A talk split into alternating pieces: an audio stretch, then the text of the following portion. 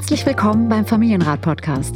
Ich bin Katja Saalfrank, Diplompädagogin und Musiktherapeutin und Mutter von vier Söhnen. Und ich bin Matze Hiescher, Gründer von Mitvergnügen, Familienvater und Fragensteller. Unser Ziel ist es, Kinder besser zu verstehen, indem wir versuchen, eure Fragen rund um Erziehung und Beziehung und den Alltag mit Klein und Groß zu beantworten. Wie spricht man am besten über Herausforderungen im Familienalltag? Was brauchen unsere Kinder wirklich und wie gelingt es, Gleichgewicht im Familienleben zu finden?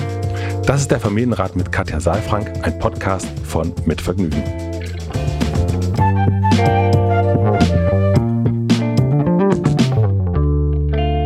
Matze, schön, dass wir uns sprechen heute. Hallo, liebe Katja, wie ist es dir? Ich muss tatsächlich sagen, heute geht es so, weil ähm, eigentlich wollte ich ja einen Hausbesuch machen bei dir. Wir waren eigentlich in Echtzeit verabredet, also in, im Echtraum. Und ich bin jetzt aber doch wieder zu Hause im Homeoffice, weil es mir heute tatsächlich nicht so gut geht. So, ist einfach so. Gibt so Tage und ich habe zu dir gesagt, ich lege mich ab und zu zwischen Beratung und Podcast aufnehmen aufs Sofa mit ein bisschen Tee und, und Wärmflasche und ich kann aber jetzt aufrecht sitzen. Du kannst aufrecht sitzen, oh, das freut mich. Ja.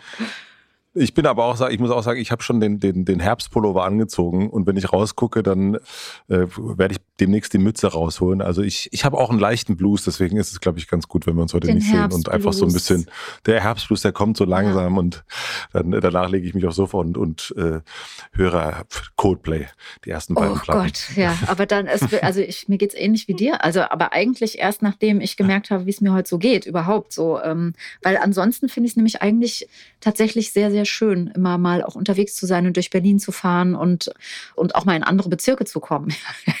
ja, deswegen liebe ich das auch zu dir zu fahren, weil es nämlich genau das ist. Man fährt mal woanders ja. hin als äh, so den eigenen Rahmen. Und das ist ja dieses große Versprechen von Berlin, dass man hier so viel erleben ja. kann äh, an alle Menschen, die jetzt von woanders zuhören. Und das Ding ist aber, eigentlich leben wir doch alle hier in Berlin in Dorfleben ja. oder maximal in Kleinstadtleben und sind eigentlich immer so in den gleichen Ecken unterwegs. Und deswegen, ich versuche auch immer die Einladung irgendwo anders und sage, ja, ja, ich komme vorbei, ja. gerne, ich äh, schwinge mich gerne ja, aufs Rad und komme irgendwo hingefahren. Wobei, um ich weiß nicht, wie es dir geht. Du, du bist ja, glaube ich, auch viel mit, mit Fahrrad und so unterwegs. Und ich war aber tatsächlich jetzt über den Sommer ganz, ganz viel mit dem 9-Euro-Ticket unterwegs. Und ich leide wirklich darunter, dass es jetzt wieder, dass man jetzt wieder drei Euro irgendwie zahlen muss, wenn man AB fahren will, weil ähm, ich fand das ganz toll mit dem, also das, ich mag ja sowieso dann U-Bahn und S-Bahn und so weiter und mag das so. Und dann merkt man auch gar nicht, wie schnell man von A nach B eigentlich gefahren ist in, in Berlin. Also insofern, ich fand, das hat so ein bisschen das aufgehoben, ja, so dieses, man lebt sein eigenes Dorfleben und hat ein, ein bisschen weiter durch Berlin durchgespült sozusagen. Ja, ich frage mich auch, was jetzt äh, damit ist. Ich weiß es gar nicht. Es gab zumindest ja mal die Überlegung, dass es das jetzt wieder nur für Berlin weiterhin gibt. Ne? Das hat die Frau Giffey sich überlegt gehabt, mhm. unsere Bürgermeisterin. Und dann habe ich aber jetzt gelesen die letzten Tage, und das ist wahrscheinlich jetzt dann sowieso gleich wieder nicht mehr gültig, dass darüber nachgedacht wird, dass ab nächsten Jahr dann wieder öfters zu machen mit dem 9-Euro-Ticket. Ich finde es interessant, wie viele Menschen das doch genutzt haben. Also ich habe am Anfang gedacht, auch so, das ist jetzt ist ja gar nicht so eine große Nummer. Aber dass das so, also das ist, war ja richtig medial dauerpräsent, ja, ja, dieses Thema. Das stimmt. Hat mich total umgehauen eigentlich, dass es so. Ja, und am Anfang so dann irgendwie, ne, weiß ich nicht, alle Punks auf Sylt und so weiter. Ähm, ja, hat sich aber dann ja doch alles ganz gut. das hat mir sehr gut gefallen. Ja, aber hat sich doch eigentlich alles ganz gut jetzt eingespielt gehabt. Und jetzt ist es eingespielt und jetzt gibt es es nicht mehr, ja. Jetzt, ja. Und ich habe äh, aber auch, das habe ich in der Zeit, ich bin nicht so viel Zug gefahren in der Zeit, weil wir auch nicht da waren. Aber ich habe die Male, in denen ich gefahren bin, da habe ich schon gemerkt, wie voll das ja. ist. Und ich bin aber sowieso echt so Dauerzugfahrer überall hin. Wir haben kein Auto und ähm, Fliegen wird sowieso nicht gemacht, vor allen Dingen nicht innerhalb von Deutschland. Und deswegen bin ich so ein, so ein ich, ich, ich, liebe auch die Bahn. Ich finde es auch nicht so schlimm, wenn die zu spät ist. Mir ist das, Kommt ein bisschen drauf an, wo du hin willst ne? und was du vorhast. Also ich sag mal so grundsätzlich habe ich auch kein Problem damit, zu spät zu kommen. Aber wenn du dann ja. irgendwo pünktlich kommen solltest, weil das stimmt. dann ist es Nein, auch ich, wieder doof. Ich, habe mich mittlerweile so eingerichtet, dass ich einfach so, ja, so, so Inshallah-mäßig, mhm. äh, wie man ja auch ins Auto steigt, da weiß man auch nicht, hat man Stau oder nicht. Und so, so ja. bedenke ich inzwischen auch die Bahn. Also, Aber ich verstehe auch, wenn jetzt Leute zuhören und denken, spinnt der? Genau, weil ja, es gibt Leute, die dann irgendwie. Denken die hoffentlich nicht, aber wir haben, glaube ich, alle vielfältige Erfahrungen. Und äh, bei der Bahn war jetzt, also wirklich fand ich im Sommer echt der Wurm drin. Also ich bin mhm. wirklich mhm. an Bahnhöfen gestrandet, wo dann gar keine Züge mehr weiterfuhren und dann irgendwie so mhm. immer stand, ja, sorry, fällt aus. So, wo ich dann dachte, okay, was mache ich denn jetzt? Wie komme ich denn? Das war dann auch jetzt nicht mehr irgendwie 12 Uhr mittags, sondern das war dann schon auch irgendwie so, ging zum Abend hin, so wo ich dann dachte, oh wei, Berlin ist noch weit weg, ja. Also das war schon sehr sportlich, fand ich, ja. Aber ich hatte auch das Gefühl, man schließt schnell äh, irgendwie so Kontakte dann so mit den anderen, die da auch äh, stranden. Und man ist irgendwie, ich weiß nicht, ob du das auch so, so nach Corona oder während Corona oder nach diesen ganzen Erfahrungen, ist man doch irgendwie gelassener. Also ich habe das Gefühl, dass es viele gibt, die gelassener sind. Es ist dann einfach so und wir leben damit und ja, und gehen dann irgendwie damit um. Das, äh, also ich glaube, wenn so ein, so ein Bahnchaos oder sowas alles vor Corona gewesen wäre, da wären ja alle, keine Ahnung, wäre man nicht mehr gefahren oder so. Ne? Und jetzt ja. nimmt, nimmt man das irgendwie so hin. Ist so. Ich, also ich merke das auch. Also ich nehme ganz viel hin und ich auch in meinem Umfeld, das ist irgendwie, und alle sind so ein bisschen ja, klappt heute doch nicht, weil irgendwas, ne, und so, also auch Verabredung absagen kurzfristig, weil es doch irgendwie anders gekommen ist, als man so sich das vorgestellt hat. Das ist, genau. also bin ich auch irgendwie, ja, ist alles klar, okay, dann nächste Woche. Katja, ich habe aber eine Frage ja, mitgebracht, die vielleicht sogar also äh, auf, zu unserer Stimmung so ein bisschen passen könnte, denn es geht um Auswandern, Leid. Ja. Und vielleicht hast du auch gerade das Bedürfnis, so leicht, so, so zumindest für ein paar Stunden auszuwandern. Ich würde mal sagen, ich lese die mal vor. Lille schreibt, liebes Team, liebe Katja, lieber Matze, danke für eure Arbeit. Ich höre und lerne jede Woche so gern. Zu folgendem Thema konnte ich noch keine Folge entdecken, deshalb versuche ich es einfach mal. Mein Mann Kind, anderthalb Jahre, geht aktuell noch in die Kita und ich werden bald für drei Jahre im Rahmen der Arbeit meines Mannes nach England gehen. Ein Abenteuer, das mit Aufregung, Freude und natürlich auch ein paar Ängsten verbunden ist. Wie wird das dort? Werden wir uns wohlfühlen? Wie wird es für unsere Kinder bis hin zu, oh mein Gott, wie sind Kindergärten in England überhaupt, etc. Mich würden eure Gedanken zu folgender Frage interessieren. Wie ist so ein Umzug Auswandern auf Zeit für so ein kleines Kind. Wie können wir einen Umzug bestmöglich gestalten und wie das Kind begleiten und der sichere Hafen bleiben, wenn wir uns womöglich anfangs selbst erst einmal eingerufen und die Sicherheit erst selbst finden müssen. Und wenn wir planmäßig wieder zurück nach Deutschland kommen, wird unser Kind fast fünf Jahre sein und vermutlich auch schon dort gefestigt und eine Zeit im Kindergarten gewesen sein.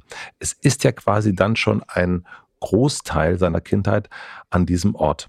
Entwurzeln wir es, wenn wir dann wieder wegziehen? Wie ist so eine Erfahrung, Umzug generell und dann noch Ausland für so kleine Kinder? Was sollten wir bedenken? Das würde ich super gern besser verstehen können und mich sehr freuen, wenn ihr diese Fragen aufgreift. Vielen herzlichen Dank, Lille. Ja, spannend. Ähm, hatten wir wirklich nee, noch nicht. Hatten wir noch nicht. Hatten wir, aber hatten wir nicht schon mal Umzug? Ach, ich weiß gar nicht. Manchmal verschwimmen meine Beratungen auch mit den äh, Gesprächen, die ich hier führe. Nein, wir hatten, wir haben, äh, wir haben äh, vorletzte Woche haben wir darüber gesprochen, dass wir noch keine Frage zum Thema Urlaub bekommen Richtig. haben. Genau. Ja. Und das ist jetzt zumindest naja, es geht. Fängt auch mit U an. Lange. Fängt auch mit U. Fängt, oh. Genau. Ja, nee, ähm, also ich, ich weiß, dass ab und zu tatsächlich ja solche Übergänge bei mir in der Praxis Thema sind. Also, dass dann Eltern sagen, äh, wir müssen die Kita wechseln und wie. Ähm, oder wie tatsächlich auch, wir haben jetzt heute auch über die Bezirke in Berlin gesprochen. Es ist ja tatsächlich schon mhm. ein Umzug in Berlin, ist ja schon tatsächlich so, als ob man gefühlt in eine andere Stadt zieht. Ne? So, ähm, also deswegen habe ich das gar nicht so selten, auch in, in meinen Beratungen, die Frage, äh, Umzug, wie überhaupt, ähm, wie, wie kann man so einen Wechsel hinbekommen? Und jetzt geht es ja hier tatsächlich noch auch um einen großen Ortswechsel und auch um so ein Stück einen kulturellen Wechsel. Also es ist eine, ein anderes Land und andere, andere Sprache. Sprache, genau, andere Gepflogenheiten, andere Kultur. Andere pädagogische Traditionen im Übrigen auch, ja. Kann ich auch vielleicht nochmal gleich was zu sagen. Oh, interessant. Ja, Aha. ja, ja, habe ich auch eben gedacht. So, also deswegen, da können wir jetzt eine Menge zu besprechen und vielleicht fangen wir erstmal an damit, dass ich so ein bisschen den Plan äh, sozusagen das Planmäßige so rausnehmen möchte. Also es sind jetzt viele Fragen, die jetzt sofort sozusagen mm, relevant sind. Und dann gibt es aber auch Fragen, die entstehen durch Bilder, die wir im Kopf haben.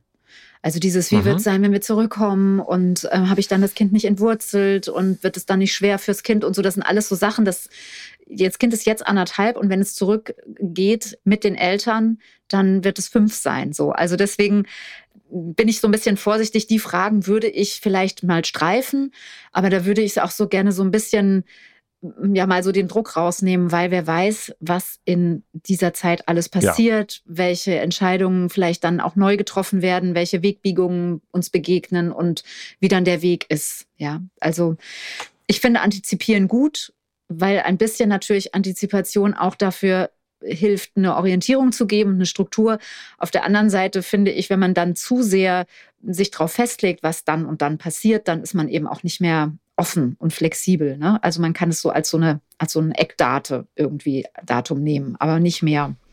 Also gehen wir erstmal davon aus, zu gucken, wie, wie können Sie es jetzt gestalten? Also wie ja. können Sie den Umzug dahin gestalten ja. und gucken, ob wir am Ende noch ein bisschen Zeit haben, über das Zurückkommen zu genau. sprechen.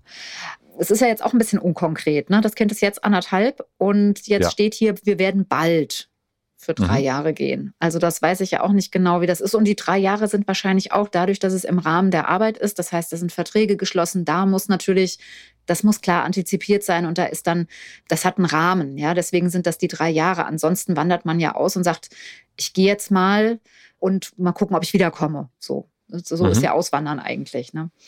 Oder man sagt, oh, ich komme gar nicht wieder. Deswegen ja auch ähm, Auswandern leid. Das heißt, ich gehe jetzt mal davon aus, in, in, also das Kind ist jetzt anderthalb.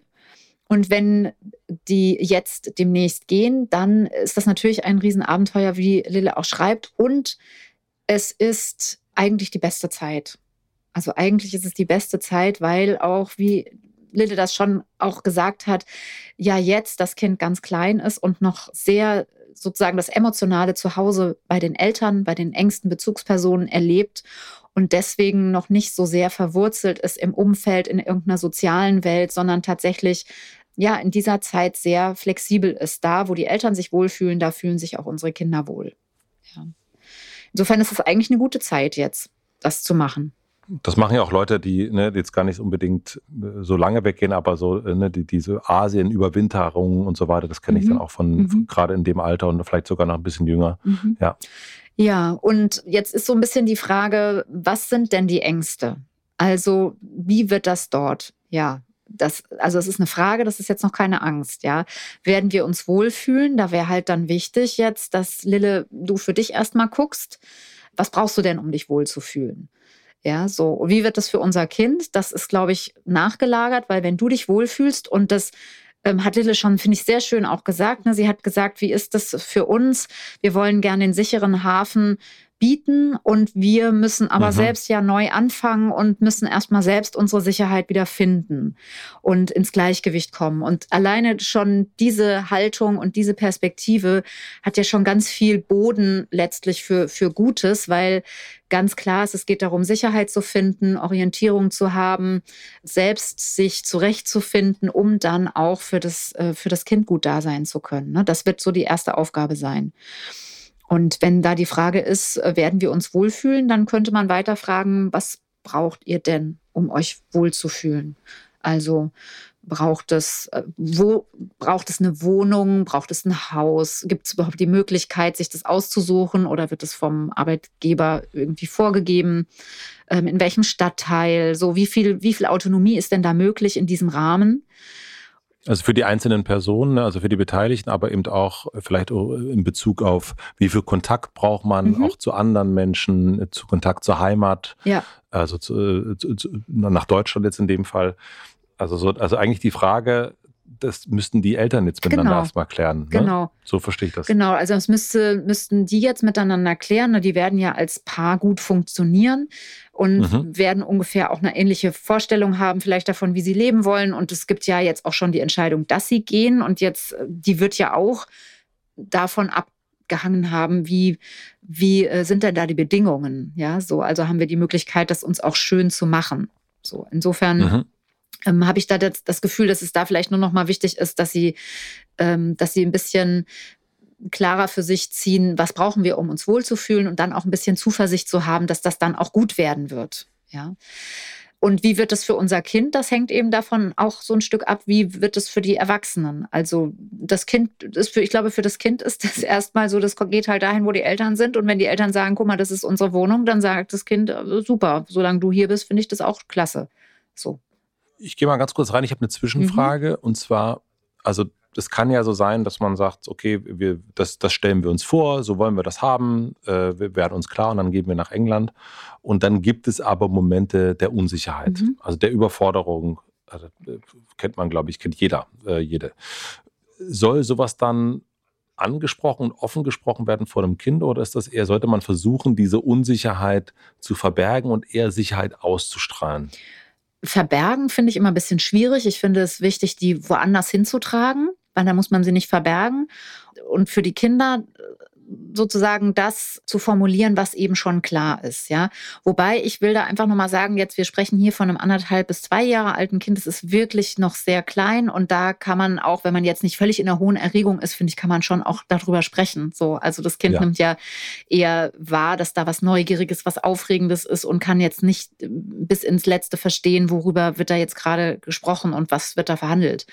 Wenn Kinder dann so fünf, sechs, sieben, acht sind, dann ist es, glaube ich, gut, dass man für sich vorher schon mal so überlegt, wie wird es dann werden und dann mit den Kindern darüber spricht, wie es werden wird, wie man sich vorstellt, ja, und dann eher guckt, was mhm. für Ängste, gibt es Fragen bei den Kindern, sind da Ängste, so, aber ansonsten, wenn die Kinder so klein sind, wie gesagt, das sind ja, die sind ja wie kleine Äffchen, die sitzen auch einfach bei uns auf dem Schoß und die kommen einfach mit, so, also das, ich, da würde ich mir jetzt gar nicht so viele Gedanken machen erstmal. Wobei ich natürlich nicht weiß, wie jetzt äh, Lille mit ihrem Mann hier wohnt in Deutschland. Also wo, wo genau, in welchem Verbund, sind da Oma und Opa, Opa nah, sind da vielleicht Onkels und Tanten, so, das weiß ich ja alles nicht. Wie, wie sind die in die soziale Welt hier eingebunden und was werden die dann dort vermissen? Ja, und müssen sich dann mhm. dort neu wieder aufbauen. Das weiß, da weiß ich ja jetzt nichts drüber. Ne?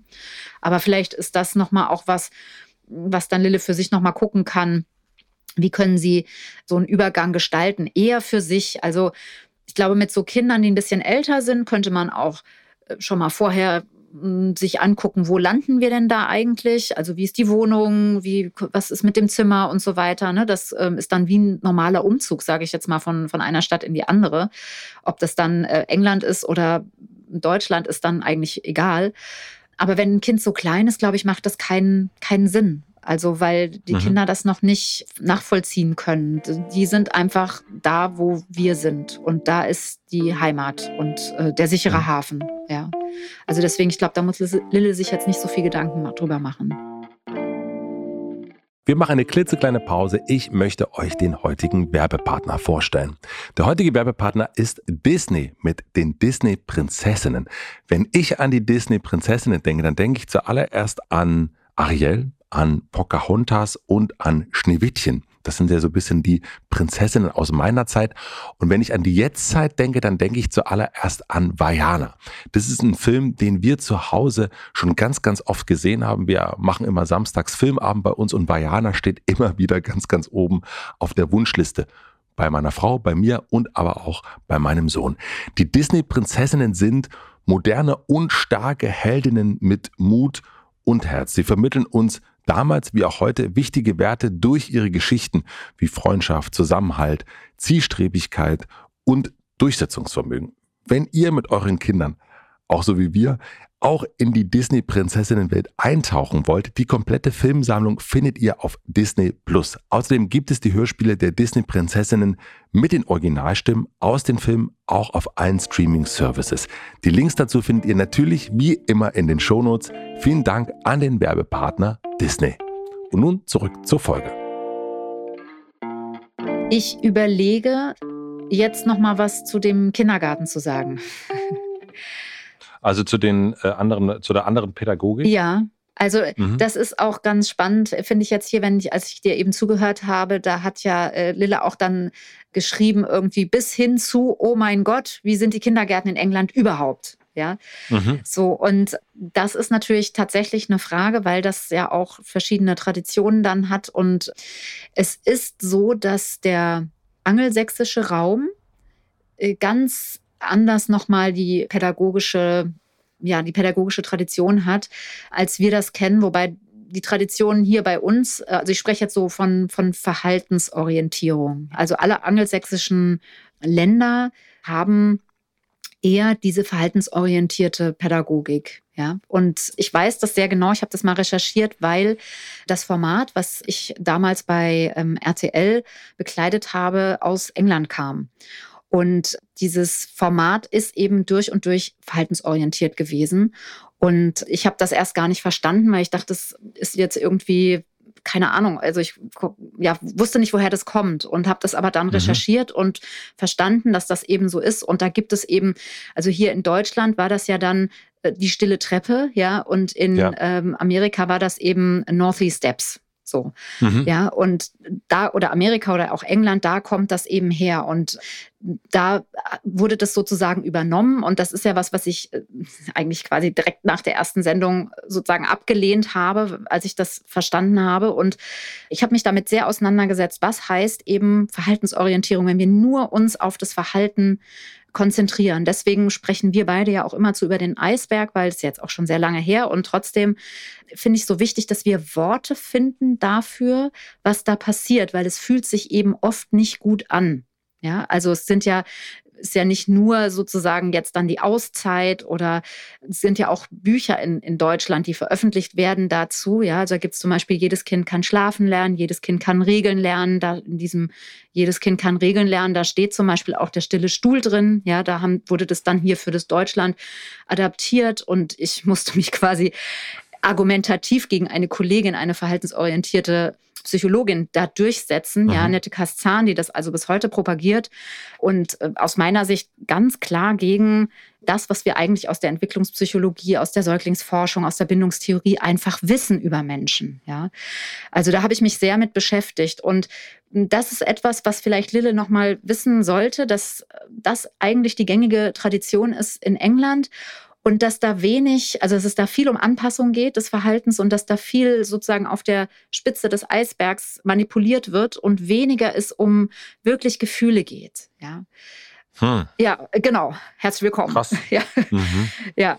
Das, das und ich meine, das ist, ich meine, mit der Nanny, das ist ja jetzt auch schon eine ganze, ganze Weile her. Ja. Also das ist, wie lange ist es? Zehn Jahre jetzt ungefähr wahrscheinlich? Ja, 2011 war die letzte Sendung, ja. ja. Und ja. Ähm, also ich finde es auch ganz spannend, weil es immer wieder Menschen gibt, die sagen so, ja, das ist doch, war doch das mit den Maßnahmen und so. Und wenn ich dann sage, naja, aber weißt du, das war in der ersten Sendung, in der zweiten war es dann schon anders. Ne? Die Menschen erinnern sich dann auch an die Wuthöhle. Ja, Warum gab es die? Die gab es, weil es irgendeine Maßnahme geben musste und die Wuthöhle ist völlig ungefährlich, ja, weil da geht es viel um mhm. Gefühle und so weiter. Aber das war halt ja tatsächlich sehr, sehr eindrücklich, ähm, offensichtlich für Menschen und das zu verändern und dann wirklich bis 2000, also jeder, der es gesehen hat, sagt dann, es ist völlig schlüssig, das, was, was sichtbar geworden ist. Ne? Aber natürlich, ja, war es erstmal sehr plakativ, dieses Vorher-Nachher und viele Erwachsene haben viel Wut gespeichert und äh, für die ist das dann eine richtige Maßnahme, diese Wut, die sie haben, auch in eine Maßnahme zu packen und quasi Kindern Dinge wegzunehmen, sie ähm, machtlos zu machen, ohnmächtig zu machen. Ja, also das ist sowas, was ich immer wieder mitbekomme. Das ist ja jetzt ja so ein bisschen, also zum einen auch eine Weile her und zum ja. anderen. Ändert auch, nichts. Ändert, ich kann's, ändert, es ist, okay, du, du weißt, es ist immer noch so. Es ist, ist immer noch so. Ich habe heute gerade hm. eine Beratung gehabt mit einer Mutter, die auch noch sehr traditionell erzieht. Also eine herkömmliche Erziehung heißt ja für mich immer dann auch diese Verhaltensorientierung. Und die jetzt mit der Einschulung, ne, wir haben jetzt gerade die Einschulung hinter uns quasi. Und ja. ich sage ja immer, im Oktober sind dann meine, also September, Oktober sind dann, ist die Praxis rappelvoll, weil es immer um diese Frage geht, wie kommt mein Kind in der Schule zurecht, das äh, fällt auf und so weiter. Heute Elterngespräch mit der Lehrerin. Und dann habe ich gefragt, wie ist das denn in der Schule mit dem Ampelsystem? Äh, da sagt die Mutter, ja, die Kinder kriegen eben Karten. Also rote, gelbe und ähm, grüne Karten, also orange. Und das ist eben genau das klassische Ampelsystem, was eben ja sehr belehrend ist, was vorführt, was sanktioniert, was äh, es hm. hat genau diese Mechanismen, dass eben Kinder mit ähm, Demütigung oder mit Androhung von Demütigung an ein von uns gewünschtes Verhalten angepasst werden und ist einfach Gift für das emotionale System, weil die Kinder eben nichts erfahren darüber, wie man Konflikte löst, weil sie nicht auf Menschen stoßen äh, kommen, die empathisch sind mit ihnen, sondern ja, eben sozusagen Angst entwickeln und unter Angst kann man nicht lernen. Also es ist keine gute Situation, ja. Und das betrübt mich sehr, dass das nach wie vor so ist und auch gelebt wird. Also es gibt, glaube ich, kaum eine Schule, die, die mir zumindest begegnet, die dieses Ampelsystem nicht hat. Es gibt auch viele andere Lehrer, das ist gar keine Frage. Ich habe auch mit denen zu tun. Die sind ja dann bei mir in den Kursen und versuchen es auch anders zu machen. Aber es gibt eben auch sehr viele Lehrer, die Lehrerinnen und Lehrer, die einfach überfordert sind und die dann sich dieser Ampelmethodik sozusagen bedienen. Und insofern hat sich da leider, muss ich sagen, nicht so wahnsinnig viel getan. Ja. Ah, okay. Ja. Das äh, gut. Und äh, ja, kleiner, kleiner Exkurs, da lass uns mal, wir versuchen mal, wie könnte denn Lilly jetzt gucken in England, Ja. äh, dass sie das ein bisschen besser überblicken kann im Vorhinein? Genau, also A kennt ja Lille hoffentlich unseren Eisberg. Das heißt, du kannst immer schauen, geht es darum, ein Kind zu verstehen, besser zu verstehen und zu begleiten, oder geht es darum, ein Kind anzupassen? So, das und zu bewerten. Und das kriegt man am besten raus, indem man, wenn man mit den Menschen, die Verantwortung für diese Institutionen tragen, wenn man darüber spricht, wie geht ihr denn mit Konflikten um? Mhm. Ja, das ist so, das finde ich immer sowieso das Spannende in, in Beziehungen, weil wenn sich alle gut verstehen, ist ja eh alles schön. Und dann kann das noch so eine tolle Einrichtung sein mit einer schönen Sporthalle und keine Ahnung, gehen fünfmal schwimmen. Ich will nur sagen, dass wir Eltern uns gerne Ja. ja, davon ablenken lassen, ne? dass wir dann denken, ach, das ist ja ein tolles Angebot für die Kinder und so. Und es ist eine schöne Umgebung und es riecht gut und die Leute sehen nett aus. Die Frage ist dann trotzdem, was passiert, wenn unser Kind sich nicht so verhält, wie das dort gewünscht ist, wenn unser Kind sich entwicklungsgerecht verhält, wenn es wütend wird, wenn es mh, nicht auf Strategien zurückgreifen kann, die jetzt ausschließlich verbal sind und Konflikte klären kann, sondern wenn es zum Beispiel haut oder schubst und in Not gerät. Was ist dann? Ja. Mhm. Und das so ein bisschen zu erspüren und tja, ich sag mal so, ähm, es wird sicherlich auch bindungsorientierte, beziehungsorientierte Einrichtungen in England geben. Ich hoffe es jetzt mal sehr, ich weiß es nicht genau. Aber ich glaube, wenn Lille das jetzt schon weiß, dann sage ich mal so, wenn ihr zurückkommen wolltet, ist euer Kind fünf. Also was würde dagegen sprechen, das wirklich gut zu überprüfen und dann zu entscheiden, ob euer Kind überhaupt in die Kita geht oder nicht? Gibt ja auch Kita frei. Ah, okay, dass man das sozusagen auch als eine Möglichkeit in Betracht zieht, zu sagen, okay, wir, wir machen das gar nicht erst. Mhm. Also ich finde das auch, äh, das sind, also das gibt uns die Möglichkeit auch aus einer Abhängigkeit, aus einer gefühlten Abhängigkeit rauszutreten, mehr in eine Selbstwirksamkeit zu kommen und zu sagen, schauen wir mal. Schauen wir Mhm. mal, weil es ist unser Leben und wir gestalten das und wir tragen die Verantwortung und wir können entscheiden, ob wir die Dinge tun wollen oder nicht. Ja, das nennt man ja Freiheit. Nicht alles tun zu können, sondern zu entscheiden, was man tun möchte.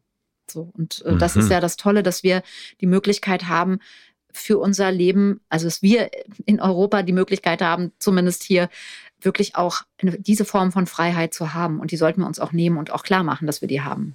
Guter Punkt. Mhm. Also wenn das möglich ist, Ja. ist auf jeden Fall ein, ein- ein Anstoß. Da wäre ich jetzt nicht drauf gekommen. Ja, doch. Also ich finde, dass wir uns das viel öfter nehmen sollten. Und dann, also ich höre das in der Praxis dann immer wieder in den Beratungen, dass dann Eltern sagen, ja, hatte ich jetzt auch gerade neulich. Aber ähm, mein Kind ist so gern mit anderen Kindern zusammen und äh, lernt es denn dann auch, äh, ja, Konflikte zu lösen mit anderen Kindern und so. Ich denke dann immer so, ja, also äh, es ist immer so ein Gedankenkonstrukt von uns, ne, dass wir denken, was gut ist für die Kinder. Aber erstmal sind die Kinder ja in den ersten Jahren wahnsinnig gerne mit uns zusammen, was nicht heißt, dass sie die ganze Zeit auf dem Rücken oder an der Brust hängen müssen. So mit zwei, zweieinhalb Jahren haben die Kinder mit Rückversicherung, das heißt mit Blick zu Mama, mit Blick zu Papa, auch mal durchaus Lust, ein paar Schritte von uns wegzumachen, sich auch mit anderen zu verbinden und haben auch da die Möglichkeit, viel autonomer zu werden. ne? Da fängt ja auch die Autonomiephase an. Und gleichzeitig muss es eine gute Situation sein. Sonst macht das Kind zwar auch Erfahrungen, aber gar nicht die guten Erfahrungen, um die es geht, nämlich also was Konstruktives, ja. Und es gibt, es spricht ja überhaupt nichts dagegen. Das klingt so, als ob jetzt, wenn mein Kind nicht in die Kita geht, dann trifft es nie andere Kinder. Das stimmt ja nicht. Man kann ja trotzdem sich verabreden und man kann trotzdem auf Spielplätze gehen und äh, dann geht man eben dahin, wo, wo man weiß, dass Kindergärten auf den Spielplatz gehen. Die sind ja auch auf, Spiel, auf Spielplätzen so. Und das ist ja keine geschlossene Gesellschaft und dann geht man da auch hin. Ja, also man kann Räume schaffen und man kann das gestalten und das eine widerspricht nicht dem anderen und man hat aber nicht diesen Druck, ja, dass man das Kind immer bringen muss oder dass das Kind ohne uns ist oder dass das Kind vielleicht auch unbegleitet ist, weil eben die Erzieher sich um ganz viele Erzieherinnen, Erzieher sich um ganz viele Kinder kümmern müssen. Ja, also das dürfen wir für uns entscheiden und natürlich haben wir dann auch nicht den Vorteil, dass wir mal drei Stunden für uns haben. Ja, auch das hat man dann nicht. Das kann man auch für sich entscheiden.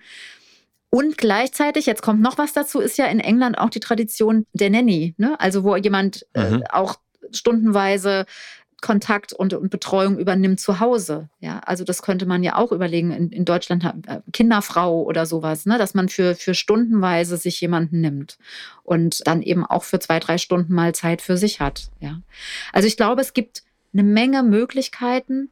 Es ist natürlich immer die Frage, wie beweglich ist man im Kopf, welche Priorität setzt man wirtschaftlich und so weiter. Ne? Aber eigentlich finde ich, haben wir eine ganze Menge an Möglichkeiten. Also ich fasse mal zusammen, was wir bis jetzt haben. Wow, ja, dann, mach mal. Ähm, also äh, so viel ist es gar nicht eigentlich. Also so vor allen Dingen, äh, du hast am Anfang gesagt, dass es eine sehr gute Zeit ist, das mhm. generell zu machen. Also mhm. da erstmal bestärkt. Der zweite Punkt, und ich glaube, der passt auch zu dem, was du jetzt sozusagen über die Kitas gesagt hast, eigentlich geht es darum, Selbstsicherheit zu finden und eben sich die Frage zu stellen, was brauchen wir? Mhm. Also was brauchen wir, um sicher zu sein, weil dann kann man Sicherheit mhm. ausstrahlen mhm. Und vor allen Dingen Zuversicht behalten. Das dritte war dann, den Übergang gestalten, mhm. so bestmöglich und überlegen und antizipieren, was sie ja auch schon in der E-Mail gemacht hat. Und dann quasi der vierte Punkt, Kita zumindest die Frage stellen, die für mich in die zweite Frage schon reinpasst. Was brauchen wir? Brauchen wir eine Kita mhm. überhaupt? Denn äh, wenn das sozusagen als äh, Verhaltensausrichtung, wie, wie nennst du das Verhaltens? Verhaltenspädagogik mhm. Verhaltenspädagogik darauf ausgerichtet ist, ist es vielleicht nicht der richtige Ort und vielleicht gibt es da auch eine andere Möglichkeit. Mhm. Oder man fragt vor Ort und guckt vor allen mhm. Dingen nach, wie gehen, wie geht die Einrichtung mit Konflikten ja, um. Genau. Und ich würde noch einen Punkt hinten dran fügen, nämlich das, was uns, glaube ich, überhaupt gut tut, auch in der Welt von der Haltung her, nämlich offen zu bleiben. Also mhm. offen zu bleiben, nicht so sehr in Stress zu geraten, sich abhängig zu machen von vermeintlich äußeren Umständen, sondern immer wieder offen zu bleiben für das, was einem begegnet und auch dann die Möglichkeit eben zu haben, auch umzuplanen. Ja, ich glaube, wenn Lille mit ihrem Mann ein gutes Team ist und die die Dinge gut besprechen können, dann kann denen eigentlich nichts passieren, weil dann können die immer gut reagieren auf das, was ihnen begegnet. Ich würde sagen, das nehmen wir doch als ein Schlusswort, liebe ja, Katja. Gerne, ja. Jetzt waren wir aber, haben wir wieder ordentliche Schleifen gedreht, ne? Nein, alles gut. Äh, ich lege mich jetzt aufs Sofa, du nimmst nochmal die Wärmflasche. Ich wünsche dir gute Besserung Dankeschön. und wir hören uns hier nächste Woche. Ja, ne? bis dann. Ciao, ciao. Bis tschüss. dann. Tschüss, tschüss. Vielen, vielen herzlichen Dank fürs Zuhören. Wir freuen uns, wenn ihr den Familienrat abonniert und Bewertung und Kommentare hinterlässt und natürlich besonders, wenn ihr uns Fragen schickt an familienrat.mitvergnügen.com. Und nicht vergessen, es gibt keine schwierigen Kinder, sondern nur schwierige Situationen. Und das Wichtigste ist, dass ihr mit denen nicht alleine bleibt, sondern dass ihr eure Fragen stellt und in Austausch geht. Wir freuen uns auf euch. Der Familienrat mit Katja Safran ist ein Podcast von Mit Vergnügen, Produktion und Redaktion Maxi Stumm, Schnitt und Mix Falk Andreas, Musik Andy Finz.